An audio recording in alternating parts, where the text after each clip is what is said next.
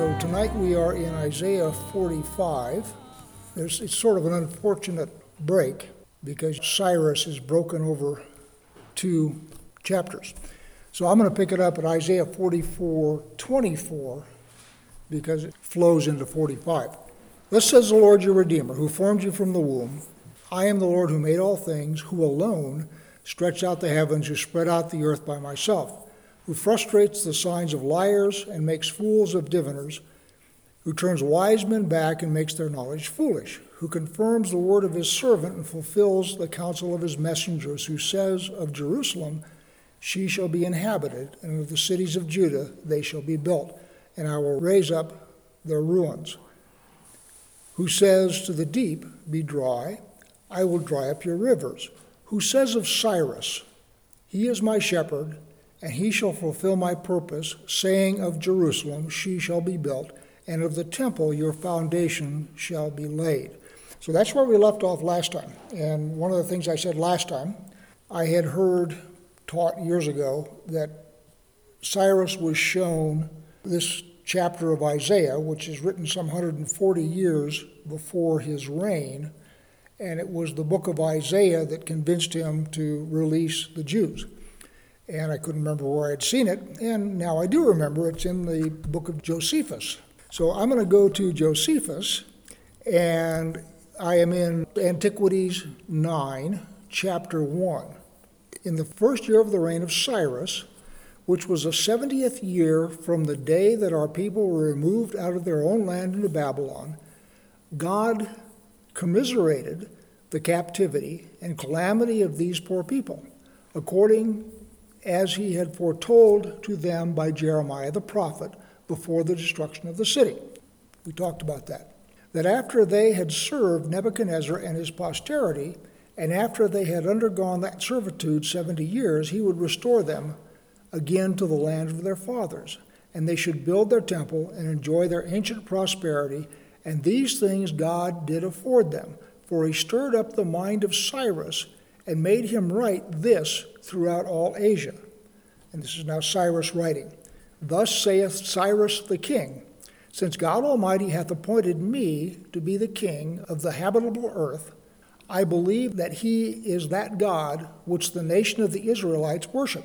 For indeed he foretold my name by the prophets, that I should build him a house at Jerusalem in the country of Judea this was known to Cyrus by his reading of the book which Isaiah left behind him of his prophecies, for this prophet said that God had spoken thus to him in a secret vision My will is that Cyrus, whom I have appointed to be king over many and great nations, send back my people to their own land and build my temple.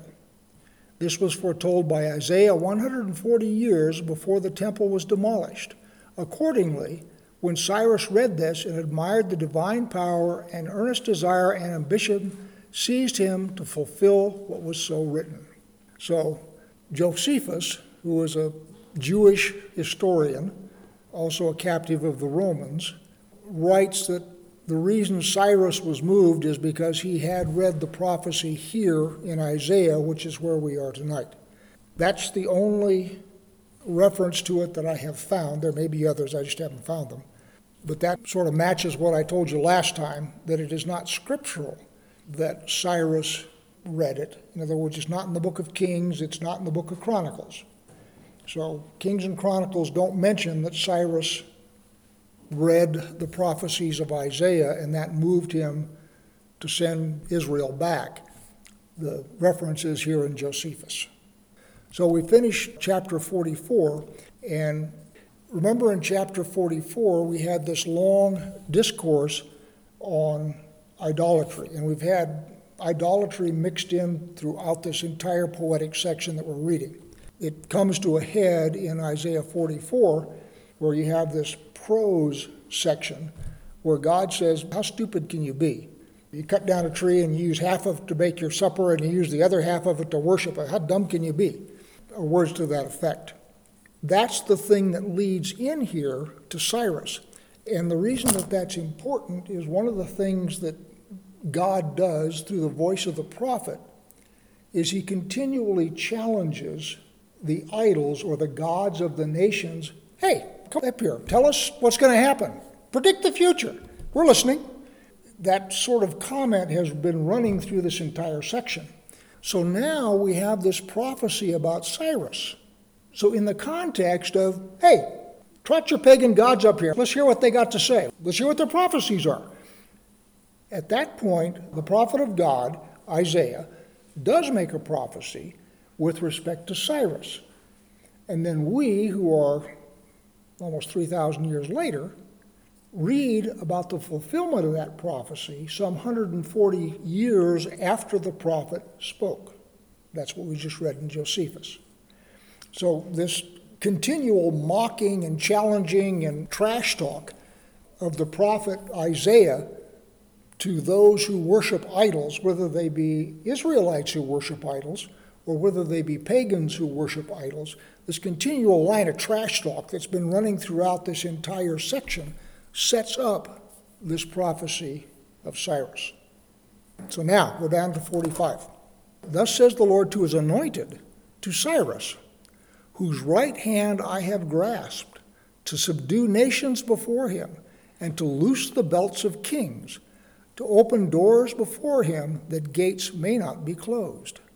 You know, to loose the belts of king, that's sort of biblical talk for give them a wedgie. I mean, doesn't sound that way in King James, but trust me, that's what's being said.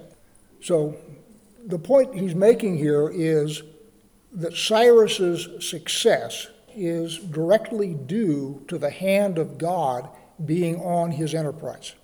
And that's the thing that Cyrus is going to read. So Cyrus is going to read that and say, wow, this God 140 years ago spoke my name, and he also spoke about what I'm going to do, and he, this God, says that he's the reason I am so successful, parentheses, I better do what this God says. So, verse 2. This is now the prophet quoting God. I will go before you and level the exalted places. I will break in pieces the doors of bronze and cut through the bars of iron. I will give you the treasures of darkness and the hoards in secret places that you may know that it is I, the Lord, the God of Israel, who call you by your name. For the sake of my servant Jacob and Israel, my chosen, I call you by your name. I name you, though you do not know me. So, what he's saying here is I'm the reason for your success. I know who you are, I know who you're going to be, and the only reason that you're being successful is because I need you to do something for my people Israel.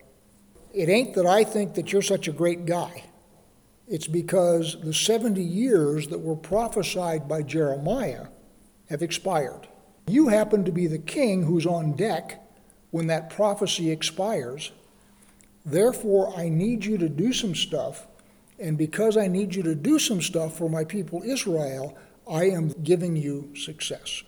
It isn't that God just sort of looked down and said, Wow, that guy Cyrus is really cool let's go ahead and help him out. That's not what's happening. Cyrus just happens to be the king who's on deck after the 70 years prophesied by Jeremiah is complete. So, verse 4 again For the sake of my servant Jacob and Israel my chosen, I call you by your name. I name you, though you do not know me. I am the Lord, and there is no other. Besides me, there is no God. I equip you, though you do not know me that people may know from the rising of the sun and from the west that there is none beside me. I am the Lord, and there is no other. I form light and create darkness. I make well being and create calamity. I am the Lord who does all these things. So, this is by way of impressing on Cyrus that he really needs to pay attention. Verse 8 Shower, O heavens, from above, and let the clouds rain down righteousness. Let the earth open that salvation and righteousness may bear fruit. Let the earth cause them both to sprout. I, the Lord, have created it. Woe to him who strives with him who formed him, a pot among earthen pots. Does the clay say to him who forms it, What are you making? Or your work has no handles? Woe to him who says to a father, What are you begetting? Or to a woman, with what are you in labor? By the way, this verse 9 is quoted by Paul. We're in Romans chapter 9, starting in verse 19, which is where the paragraph is in my Bible. Paul says, You will say to me then, Why does he still find fault? For who can resist his will? But who are you, O man, to answer back to God? Will what is molded say to its molder, Why have you made me like this? Has the potter no right over the clay to make out of the same lump one vessel for honored use and another for dishonorable use? What if God, desiring to show his wrath and make known his power, has endured with much patience vessels of wrath prepared for destruction, in order to make known the riches of his glory for vessels of mercy? which he has prepared beforehand for glory, even us, whom he has called, not from the Jews only, but also from the Gentiles. Let's camp here for just a minute. So, the first thing is obviously, Paul is referring back to this passage in Isaiah. And the passage in Isaiah is saying to the creature, in this case, Cyrus, that if you do not do what your Creator calls you to do, you have a problem. Woe to him who says to a father, What are you begetting? Or to a woman, With what are you in labor? Or to the clay who forms it, and so forth. So the idea that the one who does the creating has dominion, power, authority, whatever you want to do over the creature. And by the way, that's the basis of Christian theology. God is the one who created the earth, God is the one who created us. Therefore, we owe him obedience and service, simply because of our relationship as creature to creator. So, what Isaiah is saying to Cyrus is he is giving him a one on one course on basic Judaism here.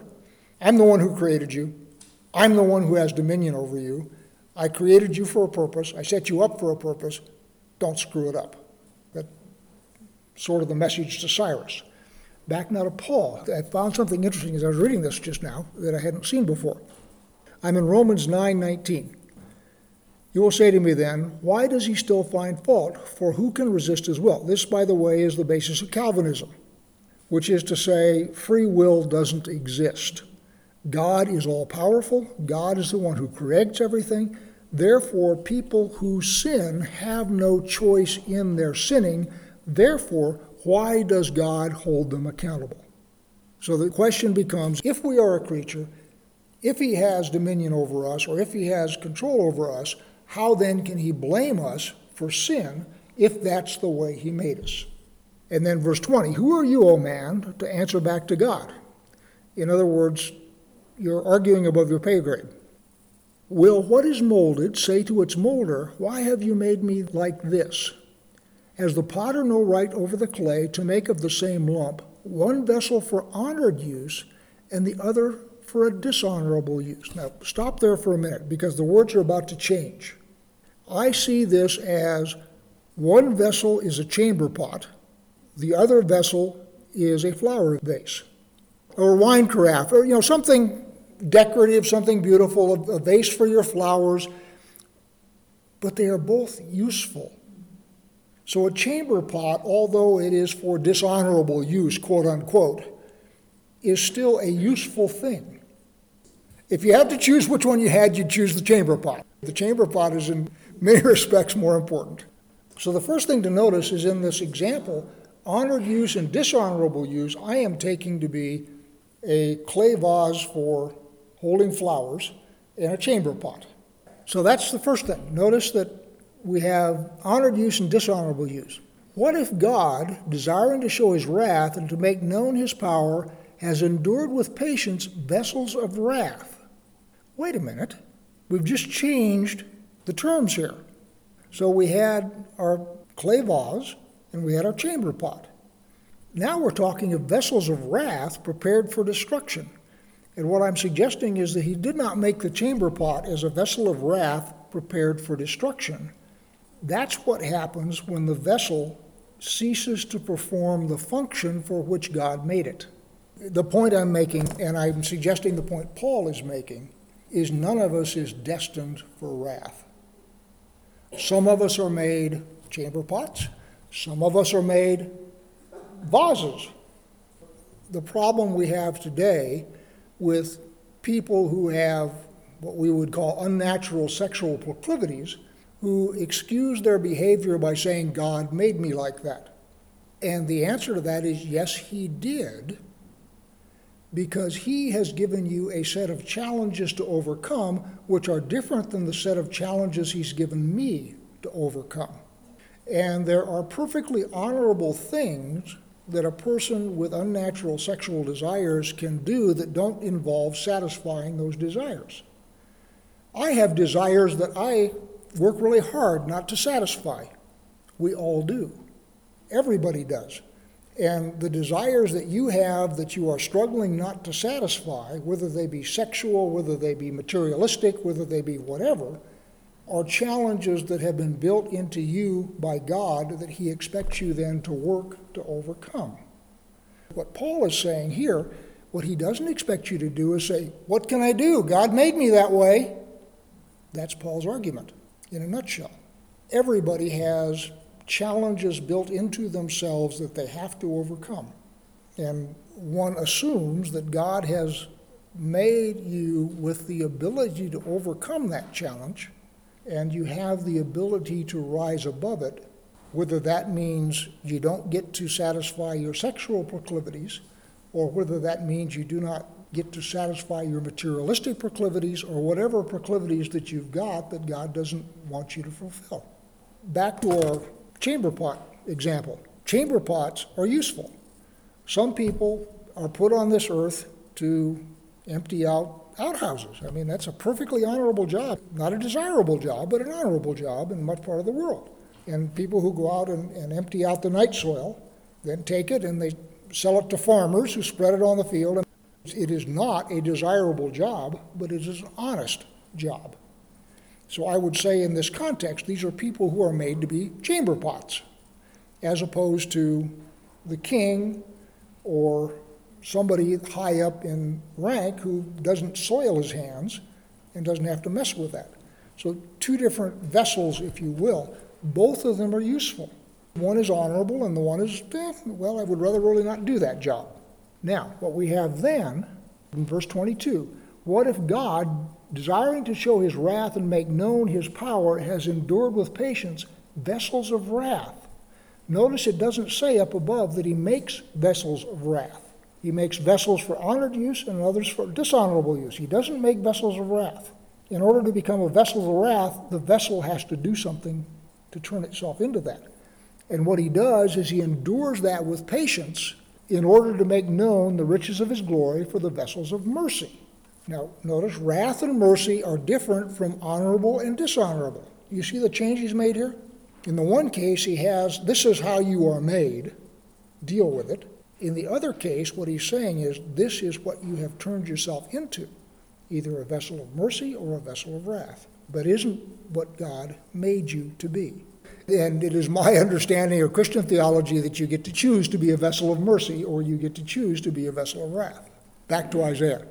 My point in going through all of this in 8, 9, and 10, I am suggesting that what he's talking to in the case of Cyrus, if he is still talking to Cyrus, and that's ambiguous at this point, is I made you, I own you, you have an obligation to do what I want you to do. And as we just went through in Romans, it is certainly possible for Cyrus to refuse that offer, in which case Cyrus would then be a vessel of wrath. He might spend some time in the garden eating grass. That's certainly another possibility, as, as was done with Nebuchadnezzar. So now we're down to 11. Thus says the Lord, the Holy One of Israel, and the one who formed him Ask me of things to come. Will you command me concerning my children and the works of my hand? I made the earth and created man on it. It was my hands that stretched out the heavens, and I commanded all their host. I have stirred him up in righteousness, and I will make all his ways level. For he shall build my city, set my exiles free, not for price or reward, says the Lord of hosts. So, what he's saying here to Cyrus is, I made you, therefore you are obligated to obey me. I have set you up, and I have given you military success I have given you wealth. I have given you all that you have. Now, what you're going to do is you're going to send my people back, which are a valuable commodity. Remember when we were going through Exodus? The Egyptian says, wait a minute, wait a minute, wait a minute. We're not going to turn all these slaves loose. These are a valuable commodity. So, what God is saying to Cyrus is these slaves of yours, these captives, these Israelites of yours, are a valuable commodity, yet you are going to send them back without compensation. And furthermore, you are going to send back all of the captive booty that Nebuchadnezzar took from Jerusalem when he sacked the city and destroyed the temple. And in fact, Cyrus does all that. And what God is saying here in this section is, I'm the one who has set you up where you are. I am the one who's prospered you. And you need to understand that if you get greedy and you hang on to my people and you hang on to the, all the treasures that were taken out of my temple, all of that's going to turn to mud in your hand. Go all the way down to verse 14. Thus says the Lord the wealth of Egypt and the merchandise of Cush and the Sabeans, men of stature, shall come over to you and be yours. They shall follow you. They shall come over in chains and bow down to you. They will plead with you, saying, Surely God is in you, and there is no other, no God besides him. So, what he's saying is, You're going to send my people back, but in return, I am going to give you Egypt, I'm going to give you Cush, which is Ethiopia, and I am going to give you the Sabeans, which is the area north of Persia between the Caspian and the Black Sea, up in that area which is now southern Russia, or the stands as they're called today in modern world. So what God is saying is, you're going to turn my people loose, but in return, I'm going to give you all this. 15. Truly, you are a God who hides himself, O God of Israel, the Savior. All of them are put to shame and confounded. The makers of idols go in confusion together. But Israel is saved by the Lord with everlasting salvation. You shall not be put to shame or confounded for all eternity. So now he's switched, and he's not talking to Cyrus at this point. He's talking generally, and again, we're back to the trash talk about idols. Verse 18 Thus says Jehovah, who created the heavens, He is Elohim. Everybody see what's happened there? You've all been around here long enough that you understand the difference between Jehovah and Elohim. You go back to Genesis, and the creation is done by Elohim and I always have trouble talking about this because I tend to say Elohim is the God of and Jehovah is the God of, as if they are two different beings. They are not two different beings, they are one being. But there are two different aspects of that one being.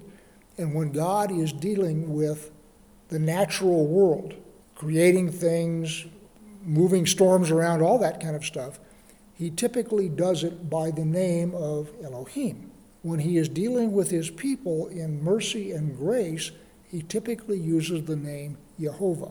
So this is saying, for thus says Jehovah, the aspect of love and relationship and mercy to Israel, for thus says Jehovah, who created the heavens, he is Elohim. So not only is he the aspect who has a relationship with Israel, he is also the aspect that created everything.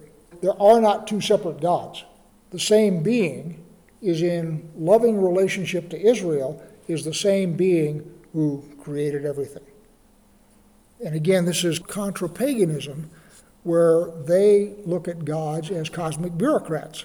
And this one has control of the weather, and this one has control over the seas, and this one has control over that, and this one has control over that. And each one of them has his little niche.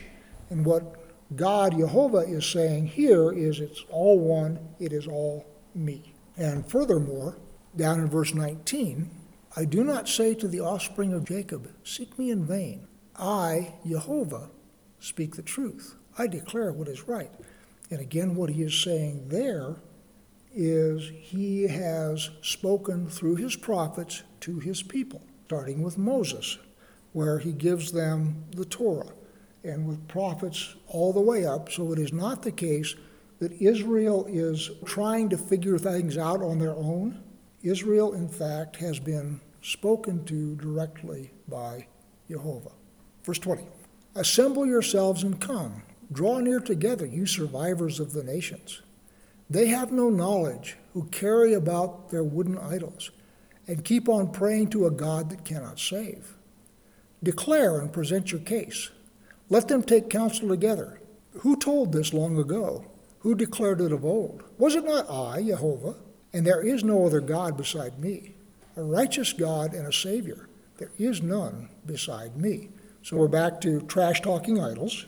And notice that Cyrus is going to read all of this, even though not all of it is direct face to face conversation where God is saying to Cyrus, I'm going to talk and you're going to listen. This is all background for Cyrus, and what he is saying is the people Israel are unique among the nations. They worship me, who is not an idol, who is not someone who is in secret, who is not powerless.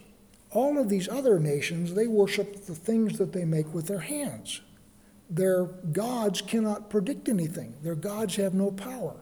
So the God who is speaking to Cyrus through Isaiah is describing himself in a way that a pagan king can understand. 22. Turn to me and be saved, all the ends of the earth, for I am God and there is no other. Full stop.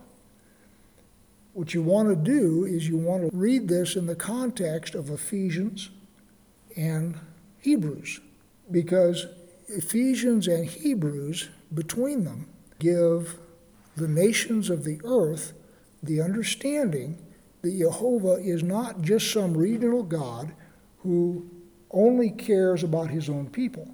He cares about everybody. And it is, in fact, possible for anybody who comes and worships him to be saved. And this, by the way, is five or six hundred years before Christ. So what he's saying here is come, turn, worship me, and you can be saved. And worshiping your idols will not result in your salvation. So, verse 22 again Turn to me and be saved, all the ends of the earth, for I am God, and there is no other. By myself I have sworn, from my mouth has gone out in righteousness a word that shall not return. To me every knee shall bow, every tongue shall swear allegiance. So, what he's obviously saying here is that at some point, the entire creation is going to bow down before him. Might as well get started early. Get in on the ground floor of this because it's going to happen no matter what. 24. Only in the Lord it shall be said of me are righteousness and strength. To him shall come and be ashamed all who were incensed against him. In the Lord all the offspring of Israel shall be justified and shall glory. To him shall come and be ashamed all who were incensed against him. Does that remind you of anything that's going on today? People are incensed with God that he has made certain people in ways that are dysfunctional. There are lots and lots of people out there in the world, and lots of them today, who are incensed with God. They think God is not just. If they even agree that He exists, and I, it always tickles me how an atheist can be angry with God, but they are. How can you be angry with something you don't believe exists? But to him shall come and be ashamed all who are incensed against him. In fact, there was a atheist, I don't remember who it was, some educated man of letters, uh, somebody like a William F. Buckley, was not, but you know, somebody of that intellectual stature who travels in intellectual circles and is known in that group. Angry, angry atheist. And he said, I will not worship a God who does the stuff that this God does. He allows little children to die of horrible diseases. You know, lists all the problems of the world. Says, I cannot worship a God like that. And if the day comes when I stand in front of that God and he says, Will you come and sit down beside me? I will refuse. I will not sit down beside such a God. Just angry, angry guy. And I don't know that he actually believes in God, but if he does, he's angry. So, what this passage of Isaiah is saying is at some point, that man is going to come and kneel before God. Onward. Bel bows down, Nebo stoops. Their idols are on beasts and livestock. These things you carry are borne as burdens on weary beasts. They stoop, they bow down together. They cannot save the burden, but themselves go into captivity. Bel and Nebo are two primary gods of Babylon. So again, this is something that is aimed directly at Cyrus, because those are primary gods that he would have known of in Persia and Babylon. In fact, when Daniel has his name changed from Daniel to Belteshazzar, it is a compound name of the god Bel. I don't remember exactly, but it's something like Bel reveals dreams or Bel reveals secrets or something like that. That's what his name means, but it's a compound name of the god Bel. And by the way, the same thing happens to Joseph when he gets taken out of prison and elevated to second in the land. He is given a name derivative from an Egyptian god, which essentially means the same thing in the Egyptian language as Belteshazzar means in the Babylonian language. Both of those pagan kings named their Jewish advisors essentially the same thing. So, anyway, the point is Bel bows down, Nebo stoops, and they can't move by themselves. They've got to be carried around on ox carts, and they themselves will go into captivity. Verse 3 Listen to me, O house of Jacob, all the remnant of the house of Israel, who have been born by me from before your birth, carried from the womb, even to your old age. I am he, and to gray hairs I will carry you. I have made, and I will bear, I will carry, and will save. What he's talking to, I would suggest, is the remnant of Israel that is in Babylon at the time when Cyrus becomes king. And what he's doing is he is reminding them that he is their God and he's the one that sustained them. We did a time or two ago where he says, Israel is my witness. And if we didn't mention it then, we should, we'll mention it now, and we've mentioned it a lot of times in the past, so it should be obvious to you. I think it was Mark Twain who said, The surest evidence of the existence of God is the Jews. They are the only people who has stayed a coherent people and even has regained their own language for all of these centuries. And what God is saying here is the only reason that you guys still exist, even though you are a captive in Babylon, is because I have been carrying you. And I will continue to carry you. And Moses says for God at the end of Deuteronomy, if you follow my law and you walk in my ways, all of the nations will look upon you and say, Wow, what a great and wise nation who has a God like that and I will bless your socks off, and everybody will look at you and say, Wow, look at what God does for them. However, if you don't follow my ways, I am not going to let you walk in abomination and still be called by my name, because you walking in abomination will tarnish my name. So if you choose to walk in abomination, you're still going to be my people, but you are going to be my people in poverty, exile, warfare, etc. And so, what he's telling them here in Isaiah is, You are my people, you have always been my people, and the fact that you were in exile is because you earned it. But I haven't forgotten you, and I haven't forsaken you, and now I'm going to bring you back to your land, and we're going to take another shot at this. Verse 5 To whom will you liken me and make me equal, and compare me that we may be alike? Those who lavish gold from the purse and weigh out silver in the scales hire a goldsmith and he makes it into a god. Then they fall down and worship. They lift it on their shoulders, they carry it, they set it in its place, and it stands there. It cannot move from its place. If one cries to it, it does not answer or save him from his trouble. So we're back to trash talking idols. And what he's saying here is, I have formed you, I have carried you, you are my people, and oh, by the way, the reason you are where you are is because you bought into this pagan idol worship stuff. And we've said before, people make idols in their own image. As I said earlier, with respect to uh, sexual deviance, everybody has things that he struggles with. And when you make an idol, what you do is you make something that gives you permission not to struggle with that thing that you've been given to struggle with. So, idols give you permission to indulge in those things that God says you should overcome. So, having made idols in our own image, what God is saying here is the reason that you are where you are is because you made idols in your own image, and I am sending you to Idol Central to get that worked out of you. The thing that happens with idols, though, is it starts off, I will say with air quotes around it, benign. In other words, it starts off a spiritual connection point like the golden calf. Oh, well, that's just a replacement for Moses so we can connect to God. That was the initial intent. God says, sorry, doesn't work. That doesn't happen. The problem is, idol worship always descends to sexual depravity and murder. Because what you've got is something that allows you to indulge your deepest sins, and your sins go way deeper than you think they do. So you start off worshiping an idol, like in the case of the Midianites, when the Midianite babes come in.